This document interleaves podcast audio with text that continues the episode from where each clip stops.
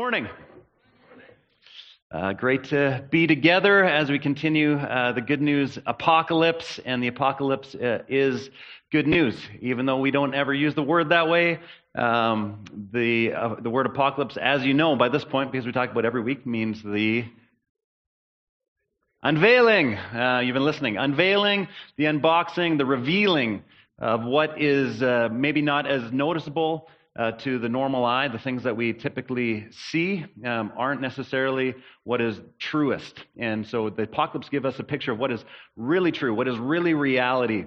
Uh, in spite of what might be happening in the world, in spite of the chaos that we might be under, uh, the apocalypse is intended to pull back the curtain to help us to see uh, what is behind everything that's happening. And what, what we see when we see what's behind is, uh, is good news. Uh, and so uh, we're, we're journeying through this apocalyptic book of Revelation, the last book in our, our Bible. And this book is written by John, uh, the Apostle John, who's in prison in the island of Patmos uh, off of the present day Turkey. And why is he there? Because John was convinced that Jesus uh, is Lord and Caesar is not Lord, that Jesus is King of Kings and Lord of Lords. Uh, and, it, and John uh, believed that in a time where to worship Jesus was uh, to be a rebel in the, uh, in the empire of Rome. Uh, and so John, because he wasn't willing to worship Caesar, because he wasn't willing to go along with the, the cultural stream, he was uh, taken to the island of Patmos. Uh, and so from there, he is writing to his churches, to these faith communities that he had a presence in. At this point, John was in his mid 80s, is around 96 AD. Uh, and he's writing to them. Uh, and these churches, and this is important uh, for where we're going today, these churches were small pockets of little house churches kind of scattered throughout Asia Minor. And so, different cities, uh, different house churches, but it was a small group of people, a small group of faithful people that were trying to figure out what it means to follow Jesus in a world that wasn't willing uh, to uh, bend their knee to Jesus. Uh, and so, when we think of Christianity today, we often think of it as this, uh, this global uh, movement, this global religion. And, but at the time, it was just this, this very micro, small a house church thing that was happening. So John writes this apocalypse, wanting to encourage these small house churches to see Jesus for who he really is, to be encouraged uh, in their faith, uh, to comfort them. And we use the word comfort here in the Latin sense, because uh, comfort has two words in Latin come with, which means with, and fort from the Latin word forte, which means strength. And so John is writing this to comfort them, to literally help them to move forward with strength. Last week we got to the center of the apocalypse, which is the theological center of the whole book, uh, where John sees uh, the heavenly throne room, where he sees the Almighty on the throne, and in the Almighty, standing in the Almighty on the throne, uh, is what he understood to be the Lion of Judah. That's what he heard, but when he looked, he saw a lamb. And so the Almighty is revealed to John in this apocalypse, in this unveiling, not as this uh, lion figure who would come to dominate the world systems and powers, but as a lamb who actually came to suffer at the hands of the world powers. And it was actually through suffering that the lamb became victorious. And this is the upside down good news of the gospel that Jesus Christ came to earth, uh, died a criminal's death on a cross, and was resurrected three days later. It was through his suffering. Through his obedience to that suffering, that he became victorious. And so, what we see in the center of the universe is a victorious, slain little lamb who is actually transforming the world, uh, even though what we see around us is chaos. Uh, and so, this is uh, the apocalypse uh, that John uh, continues to see. And the point of the apocalypse and any apocalyptic book and literature, uh, again, is to present the present moment in light of the unseen realities of the future and so we often think Revelation is primarily about the future, but it's actually primarily about the present, because an apocalyptic writing is to set the present moment in light of the unseen realities of the present. And so what John is experiencing, what John is seeing, is what John is currently living in, currently going through. And he's encouraging his church not just about something that's going to happen someday down the road, a couple thousand years later, but something that is currently true today for them and also for us. Uh, so as we move forward, before we get into the particular text that we're going to go through this morning, uh, we need to go back and talk about the literary structure of the book. We talked about this week one.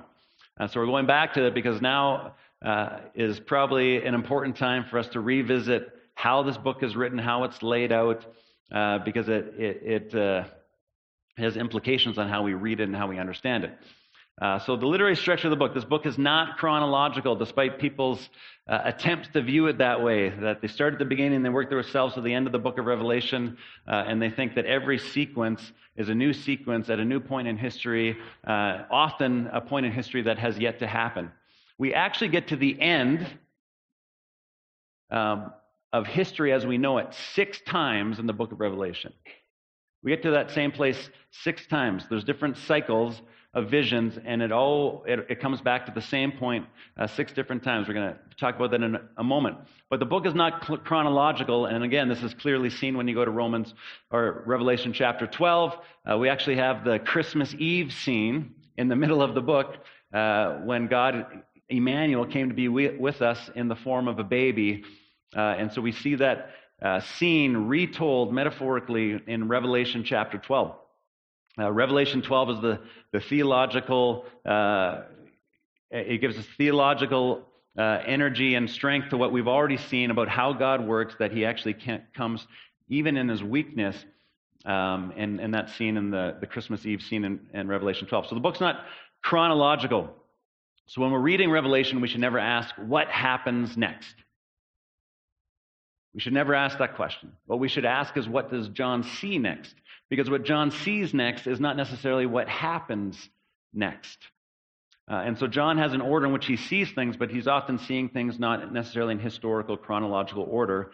Uh, but what he's seeing is impacting his present world, and he's being encouraged and comforted and giving that to his church in the midst of what's happening in the world.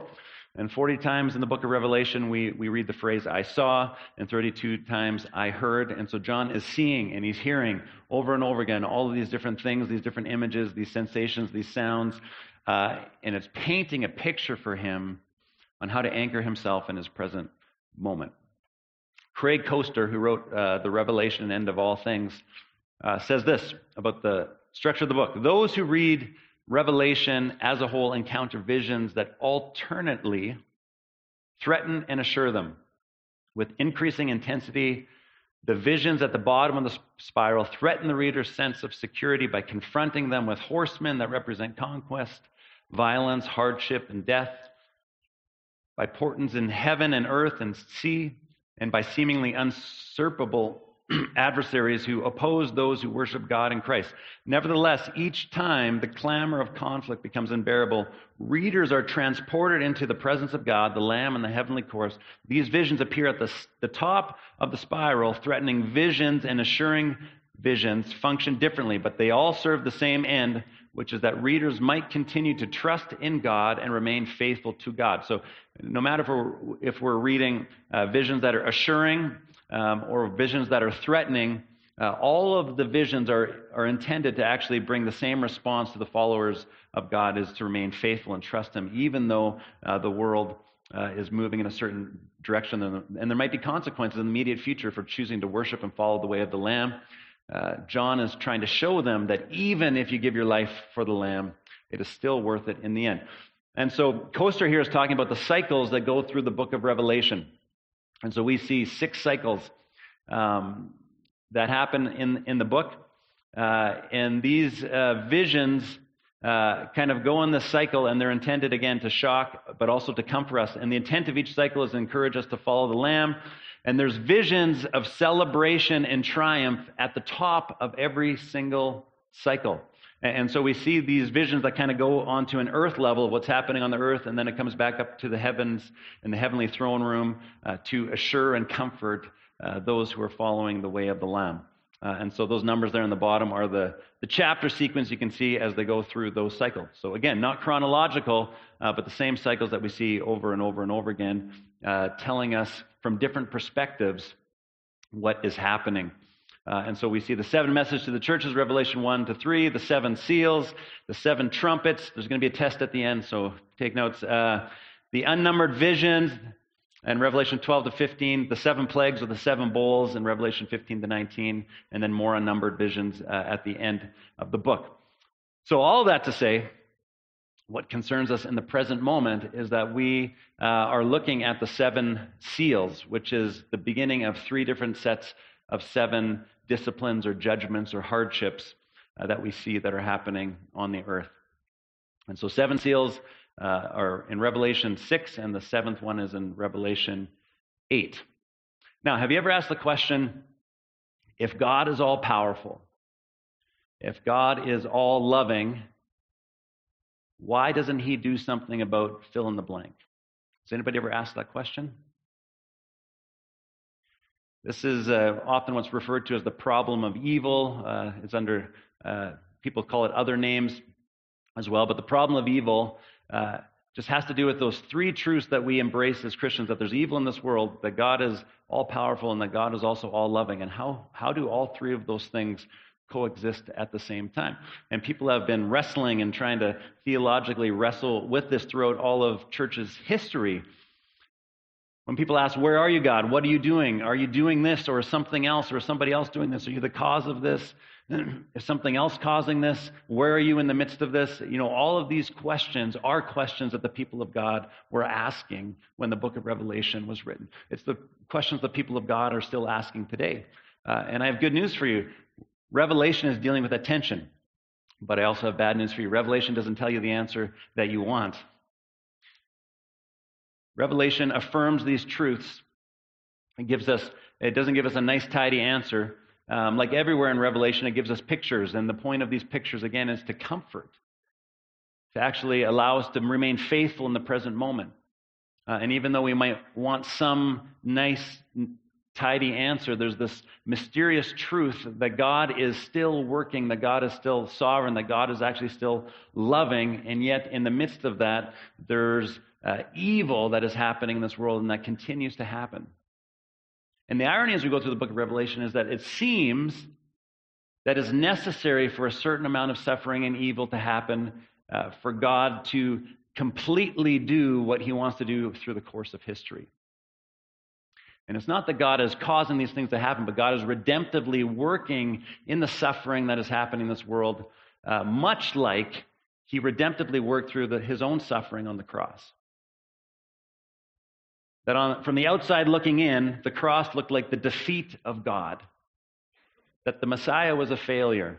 Those were the earthly eyes, but the apocalyptic eyes we actually see the resurrection three days later, and that the cross was a means to a necessary end where God became all in all and conquered even death itself. And so there's this mystery that is being wrestled with through images in the book, and we see this profoundly in the seven seals.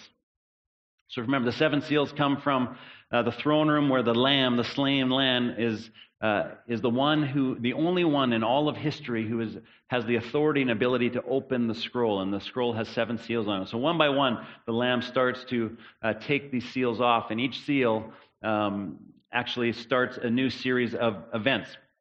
I want to start on the seventh seal, the very last seal. Uh, that's the beginning of chapter 8. And the reason I want to start on the seventh, on the eighth one, uh, is because we're still actually talking about the structure before we get into the specifics.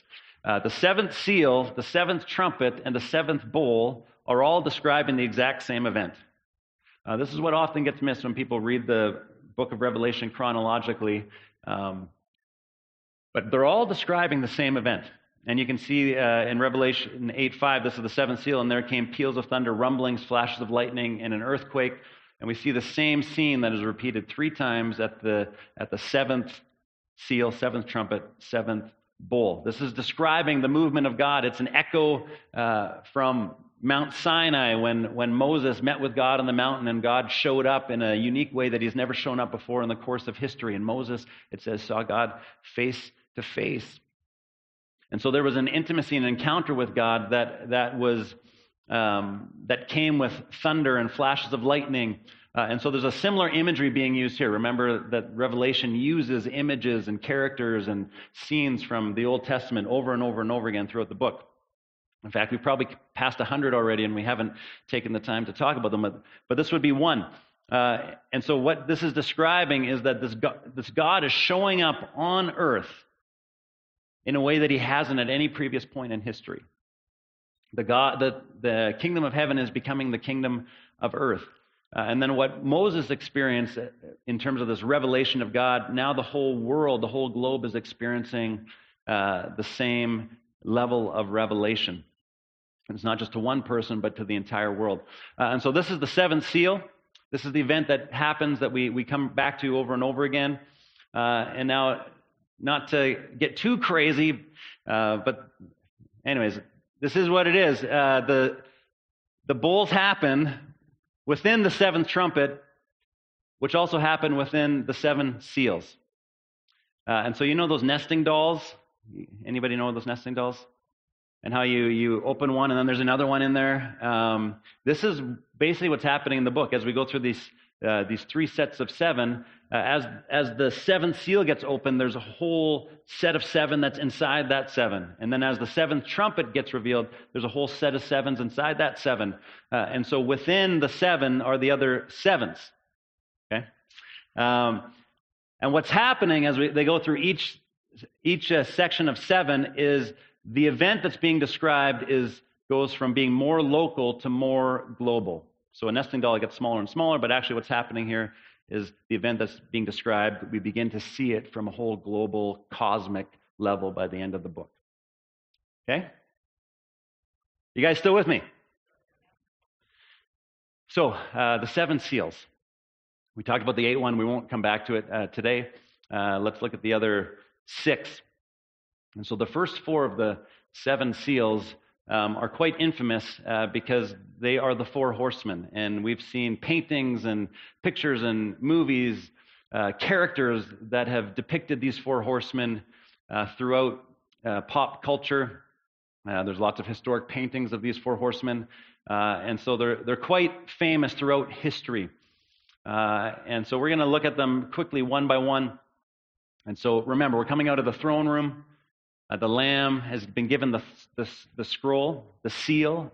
Uh, there's seven seals on it, and He alone is the one who can unlock the scroll. And the scroll describes uh, God's salvation plan for all of history, how He is going to bring everything uh, back to rights. So it says, As I watched, the Lamb broke the first seal first of the seven seals on the scroll. Then I heard one of the four living beings say with a voice like thunder, Come. I looked up and I saw a white horse standing there. Its rider carried a bow and a crown was placed on his head. He rode out to win many battles and gain the victory. Now, that highlighted line there um, is that it's actually, there's a negative connotation to that line. It, it's actually literally, he rode out as a conqueror bent on conquest. So this isn't a good news horse. Um, there, there's something catastrophic that's happening as he's unleashed. And again, there's four, and the number of four is the world, the earth, right? So this is uh, describing what is happening on the earth. Okay, and so this first uh, this first horse represents conquest. There's conquest on the earth. There's there's power. There's dominion. There's people uh, leveraging power over other people. Um, and then we get to the second seal. And so when the Lamb broke the second seal, I heard the second living being say, Come. Then another horse appeared, a red one. Its rider was given a mighty sword and the authority to take peace from the earth. And there was war and slaughter everywhere.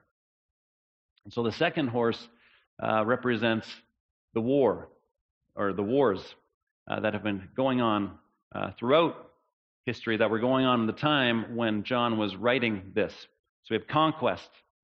Uh, and you can see how all these things are actually related. related. Uh, when people actually come in dominance over another group of people, it's through the form of war and death. And for some people to thrive, it means that other people need to suffer. That's the way that history has moved forward. And then when the Lamb opened the third seal, I heard the third living creature say, Come. And I looked, and there before me was a black horse. Its rider was holding a pair of scales in its hand. And these scales rep- are, are metaphorical to symbolize uh, the economics, uh, financial scales.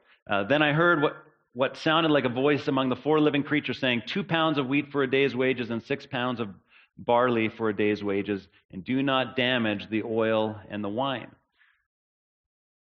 And so there's conquest, there's, there's people dominating over other people, and they do that through the way of war. And the result is that other people experience famine, poverty, and inflation. This is what's being described there if you go back um, when it says uh, two pounds of wheat for a day's wages and six pounds of barley for a day's wages. What's being described here is the average amount of one day's earnings at that time. And so what, what's being said is that people will, use, will have to use everything that they're making just to afford the bare necessities of life. Inflation, poverty, famine. Uh, do we know anything about that in our world today? You say, that's not news. It's just inflation. oh, uh, sorry, I try not to do too many political digs, but I, I couldn't I couldn't help myself. So inflation was something that was already obviously happening throughout history, but this is the world that John is speaking into with his churches that are experiencing uh, poverty, they're experiencing famine, they're experiencing a spike uh, in prices that it's, it's hard to even afford to live in the world that John was living in. And that actually forced the church to maybe make uh, decisions of compromise, right? So that's what he's speaking to. Uh, even though there's hardship, he's trying to encourage them and comfort them not, uh, not to compromise, uh, even in light of that. Uh, and then the fourth seal. When the Lamb opened the fourth seal, I heard a voice, the fourth living creature, say, Come. I looked, and there before me was a pale horse. Its rider was named Death and Hades. Hades was following close behind him, and they were given power over a fourth of the earth to kill by sword, famine, and plague, and by the wild beasts of the earth. Now, I just got to spend a little bit of time on, on this text here. Um, so the fourth rider is death, and Hades was following him. Uh, and Hades is, uh, in, in Greek language and thinking, uh, Hades is the place where the dead currently reside. And so sometimes we think of this version of Hades, which, some, which our Bibles translate in hell, as hell in some places, uh, as this eternal state. But what, when the word Hades is being used, what it's being described is the place where the dead currently are, both the righteous and the unrighteous. And so the scene that we see here is that death, through war, through famine, through plagues, is going across the earth, and there are people, there's corpses that are actually piling up behind it, behind this horse. So this is the, the, the gross image that we see. And we see that they were given a power over a fourth of the earth. And anytime there's a fraction used in the book of Revelation, it's, uh, it's uh, typically symbolizing the mercy of God, that there's somehow God's mercy and He's holding back. He's holding back the forces of evil. There isn't a complete destruction that's happening here, but there, there's a level of destruction that is being allowed uh, but God's mercy is actually withholding evil from having uh, a heyday here. And so there's a fourth of the earth to kill by the sword. So not to be taken literally, but again, no numbers in Revelation should be taken literally. But what is happening here is that God is actually actively holding back uh, evil from completely going through the world. But there is some level of evil being allowed to function. Now, again, we read that and we're like, okay, so who's allowing it? Who's causing it? Uh, again, these are questions that the book of Revelation doesn't answer. Uh, we see references to you know people causing it over other people. We see references to the dragon causing it, to the beast causing it, and we see uh, the the Lamb himself uh, bringing wrath and judgment on the earth. So we see all these images that are happening uh, in the book of Revelation. Um, and I debated whether to, to go here, but I'm I'm going to because uh, I have the slides. So uh, stay with me for a second. Uh, this last this last phrase in which is Revelation six verse eight is a really fascinating phrase, um, and uh, so in the, in the Greek language, you can see what looks like an ev in your English there. It's the the Greek word "en," which is a preposition, uh, which means by, uh, and so literally what it what it's saying in the beginning of the verse uh, is uh, they were given a power over a fourth of the earth to kill by the sword, by the famine, by the plague, or by famine, by plagues. And so we have three instances of the same preposition. Now, the fourth preposition, uh, and by the wild beasts of the earth, uh, is not en. It's not the Greek word en, it's the Greek word hupo, uh, which is actually from, the source of, uh, the wild beasts. And, and 39 times in the book of Revelation, the word beasts is used. 38 of those 39 times is describing the beasts that we're going to discover here in Revelation 12 and 13 the beasts of the earth, the beasts of the sea, um, which are actually being controlled by the dragon. Uh, and so we could actually literally translate Revelation 6, verse 8, as saying um, they were given power from the wild beasts over a fourth of the earth to kill by sword, famine, and plague. Um, yet at the beginning of the passage, we see that Jesus is the one opening the seals, and it's the heavenly creatures that are saying, Come, and then it's the horsemen that are coming when they say, Come. Uh, so again, back to the mystery. How is this all happening? All that to say, we don't really know. Uh, but there's some level of evil being allowed. Uh, and I think, particularly when we get to Revelation 12 and 13, we'll see that it's not God that is causing it, uh, but God is allowing, at least for a, uh, a temporary period of time, uh, for Satan and those who are in partnership with Satan to do a certain amount of damage here on the earth. I'll leave it there. So we see conquest, war, famine and poverty and inflation, uh, death and sickness happening by the four horsemen on the earth. So at this point, probably many of you are asking, when does all of this stuff happen? When are these events set to ha- happen? And the answer, and I've referred to it already, is that it's been happening. Uh, many people, mostly in modern times, uh, this is a rel- relatively new um, kind of trajectory in reading the book of Revelation see what is being described as something that's going to happen in the future at some great tribulation uh, down the road. We're going to talk a little bit more about that next week. Um, but that's actually not what is happening. Uh, what's being described as something that was currently happening and it's still happening. The four horsemen have been galloping across the earth throughout history. The time between the first and the seven seals uh, is not actually a time in the future. The time between the first and seven seals is a time between Christmas Eve and the second coming of Jesus. It's the time between the first advent and the second advent. And so, what's being described here was true for the early church, and is just as true for us as it was for the early church. In fact, John in Revelation 1, verse 9, and this is really important, he says, I, John, your brother, and companion in the suffering. And the Greek word there is literally the revel or the tribulation.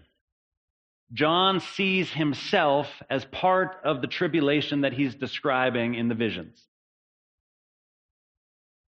So this is not something that's happening someday down the road that we're all waiting for. It's something that we're living in. It's something that we're currently living in. Uh, and I was reading some stats this week, and sometimes we can forget this.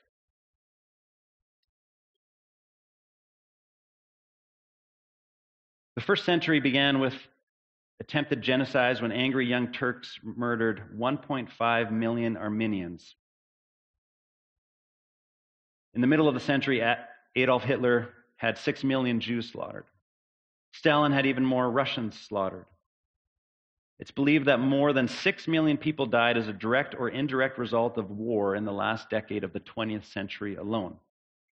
Afghanistan, over 1 million. Algeria, between 80,000 and 100,000. Colombia, between 40,000 and 250,000. India, between 30 and 50,000. Iraq, between 100 to 250,000.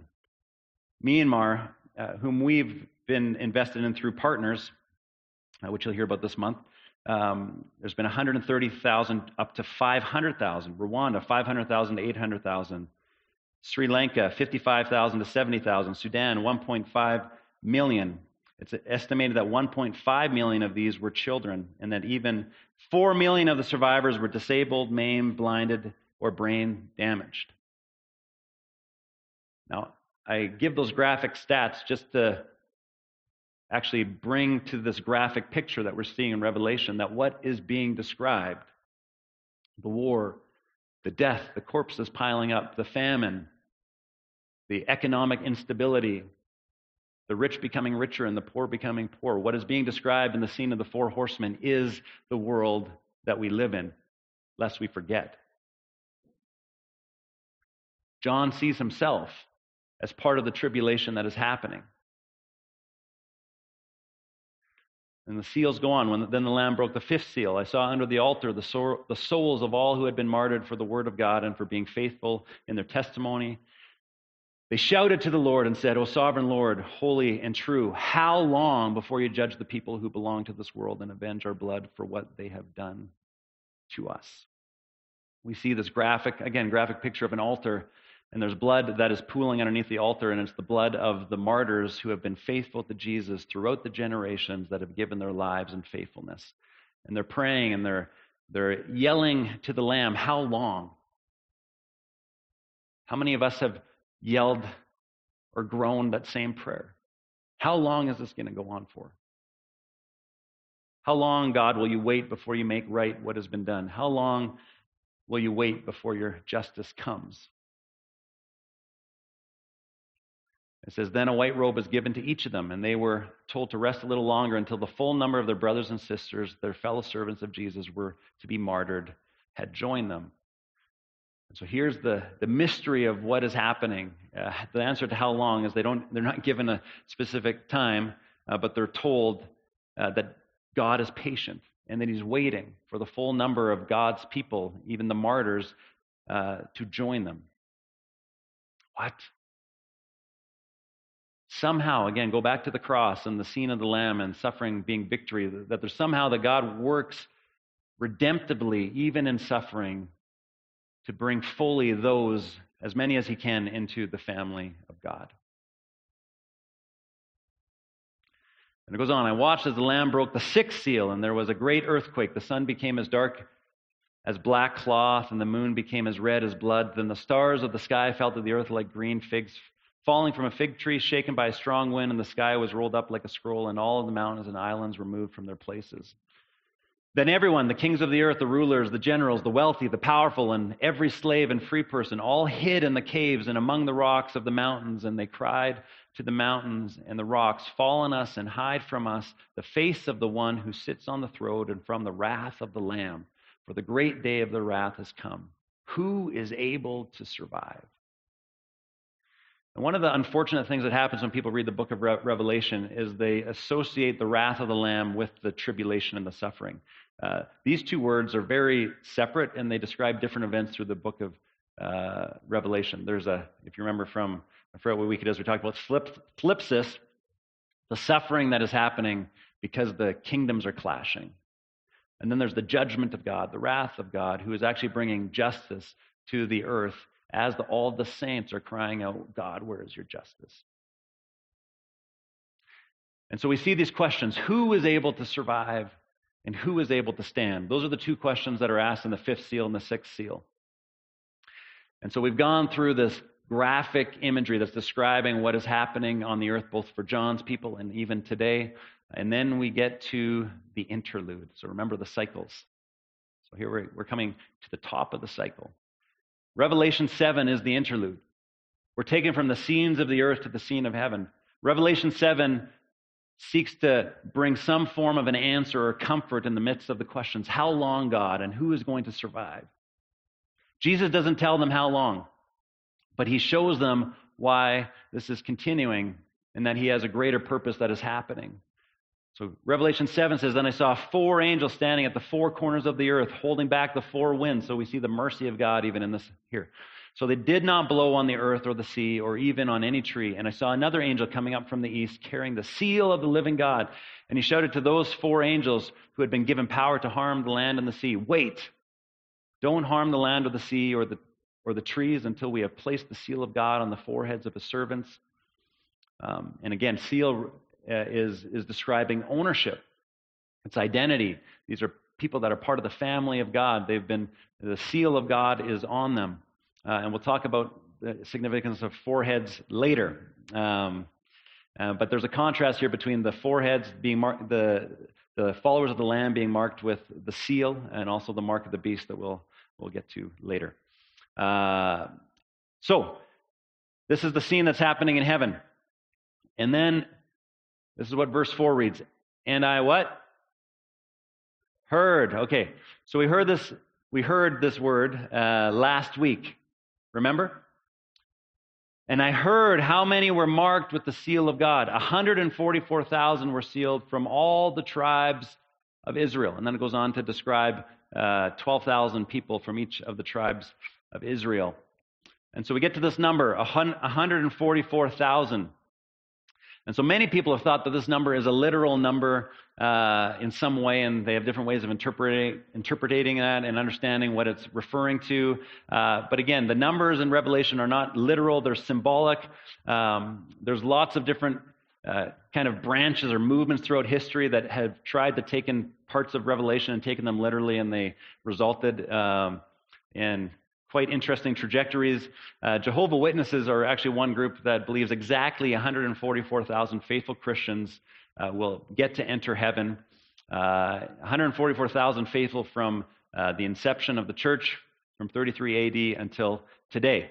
And so if you aren't part of that 144,000, too bad. This number's not literal, it's, it's symbolic. Um, I remember having this discussion with Jehovah Witnesses that would knock on my door and they'd come talk to me. Uh, and we had some interesting conversations about the book of Revelation and symbols and literalness. And um, it actually led to us talking about the Lamb. And I, I, I asked them who the Lamb represented. Uh, sorry, they, they also don't believe that Jesus is God. So um, a little bit of background there. And then I asked them who the Lamb represented. And they said, Jesus. Uh, and I said, So what do you make of the elders repeatedly throughout the book of Revelation worshiping Jesus if, if he's not God? Uh, and then they didn't come and visit me anymore after that. Uh, so John, John hears 144,000, right? And the 144,000 is uh, is 12 times 12 times 1,000. And we go back to the number 12 and we remember the 24 elders, uh, we talked about that last week, but 12 by, times 12, and these numbers represent the people of God throughout history, both the, historically the, the Jews uh, and also the, the second 12 of the 24, probably and possibly the apostles. Uh, but either way, the number 12 represent, represents God's people. Uh, and then you times it by a thousand, and it represents this huge number of God's people. Now remember, the people that John was speaking to were local, small communities that were trying to follow Jesus. And then what John sees is this number. What John hears is this number. 144,000. This is what John hears, which is interesting. How do you hear 144,000? Uh, anyways, so this is what John hears. But then John turns and he sees something different. And he, what he saw was a vast crowd, too great to count, from every nation and tribe and people and language, standing in the front of the throne before the Lamb. What John sees is a great multitude, too many people to count. This goes all the way back to the beginning of the biblical story when God called a person, Abraham, and said, I'm going to bless you to be a blessing to the nations. The, the understanding of uh, the Israelites throughout history was God had anointed them not just for their own sakes, but for the sake of the world. Now, what God is doing at the end of time is fulfilling the promise that he already that he always had that he was going to impact the globe that there would be a great multitude and this people would be made up from every nation tribe people and language. And remember that John is speaking to a group of followers of Jesus who is very small in the midst of the Roman Empire, uh, meeting with people that probably looked like them and talked like them. And, and, and, and all of a sudden, this community is growing. And there's, there's, there's people that are rich and poor coming together. There's people that are from different languages coming together. And, and all of a sudden, the kingdom of God is breaking down the boundaries and borders in the kingdom of this world. For reasons we don't understand, there's a point and a purpose to God waiting. So we don't know why God does that, but we know that the end picture is the reason that God is waiting is that He wants everybody from every tribe, from every tongue, from every nation to be gathered, to be worshiping Him, because this is why they were created. The hugeness of the multitude is forged through rather than escapes from the tribulation. We'll talk about that more next week. We're going to talk about the rapture a little bit next week. Um, I debated whether to talk about it uh, because Revelation doesn't talk about it, but we're going to talk about it um, because people think that's what Revelation is talking about. But that's not what it's talking about. So, the hugeness of the multitude of every tribe, every tongue, every nation is actually forged through, comes through tribulation and suffering. They were clothed in white robes and held palm branches in their hands, and they were shouting with a great war Salvation belongs from our God who sits on the throne and from the Lamb. And all the angels were standing around the throne and around the elders and the four living beings, and they fell before the throne with their faces to the ground and worshiped God. They sang. So again, we're, we're in the heavenly scene. We're in the throne room. We're, we're being brought back up to the top of the cycle again. And what we see is a worship service that is always, always happening. They sang, Amen. Blessing and glory and wisdom and thanksgiving and honor and power and strength belong to our God forever and ever. Amen. Then one of the 24 elders asked me, Who are those who are clothed in white? Where did they come from? And I say to him, Sir, you are the one uh, who knows. Then he said to me, These are the ones who died in the great tri- tribulation. They have washed their robes in the blood of the Lamb and made them white. And I've highlighted that line again because it's, it's a, actually a bad translation. The, it's, it literally says these are the ones who are coming out of the great tribulation. It's a present tense verb that's being used.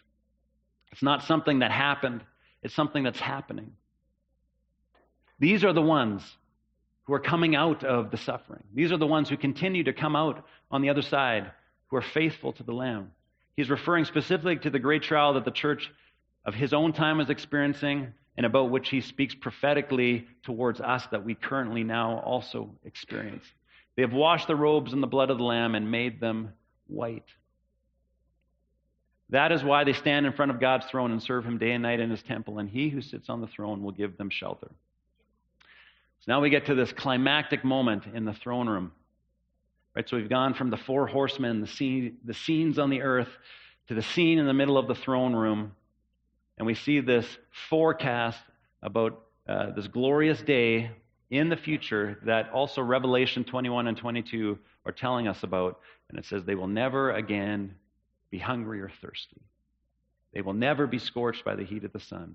For the Lamb on the throne will be their shepherd, and he will lead them to springs of life giving water, and God will wipe every tear from their eye.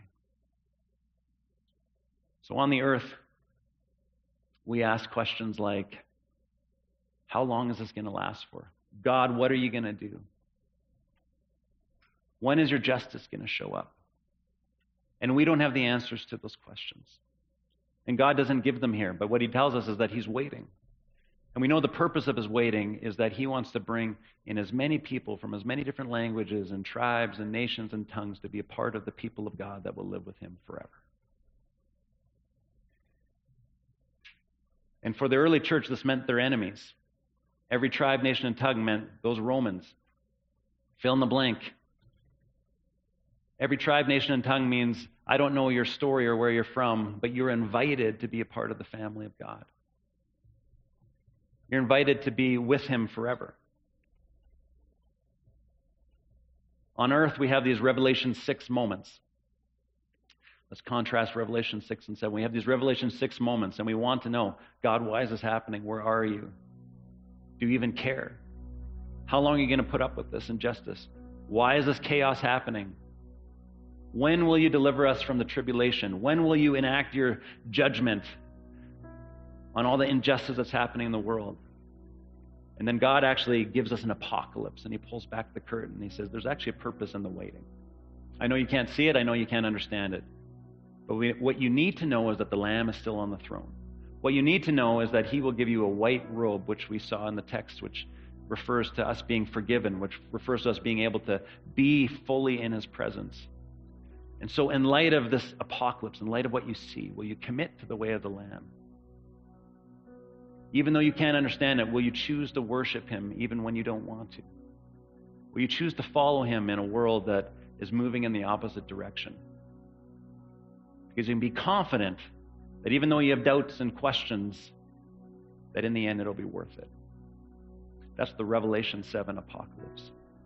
I'm going to invite you to stand as we respond we're going to respond in a song that was written and inspired by the heavenly throne room worship scene. And so I don't know what you're walking in, what suffering and what tribulation. Um, but I hope this is encouraging, as, as horrific as the book, as some of these scenes are. I hope it's encouraging that what's being described is not something someday far away, but it's actually something today. When you read your news feeds, when you go to work, when you're dealing with that bad news that you're trying to figure out what to do with it, we get sucked into these Revelation 6 perspective where we just focus on the earth and all, and all that's happening in us and around us. But the Revelation 7 moment is where we actually bring our eyes up. We look into heaven, we see that Jesus is still on the throne, that the Lamb is conquered, even though he was slain. Actually, because he was slain, he's conquered. And that gives us perspective today. And so the song we sing is inspired from these different throne room scenes at the top of the cycles. We'll see words that are being used in the song uh, that come from the book of Revelation. And remember, the, every time that we worship, we enter into a worship service that is already happening.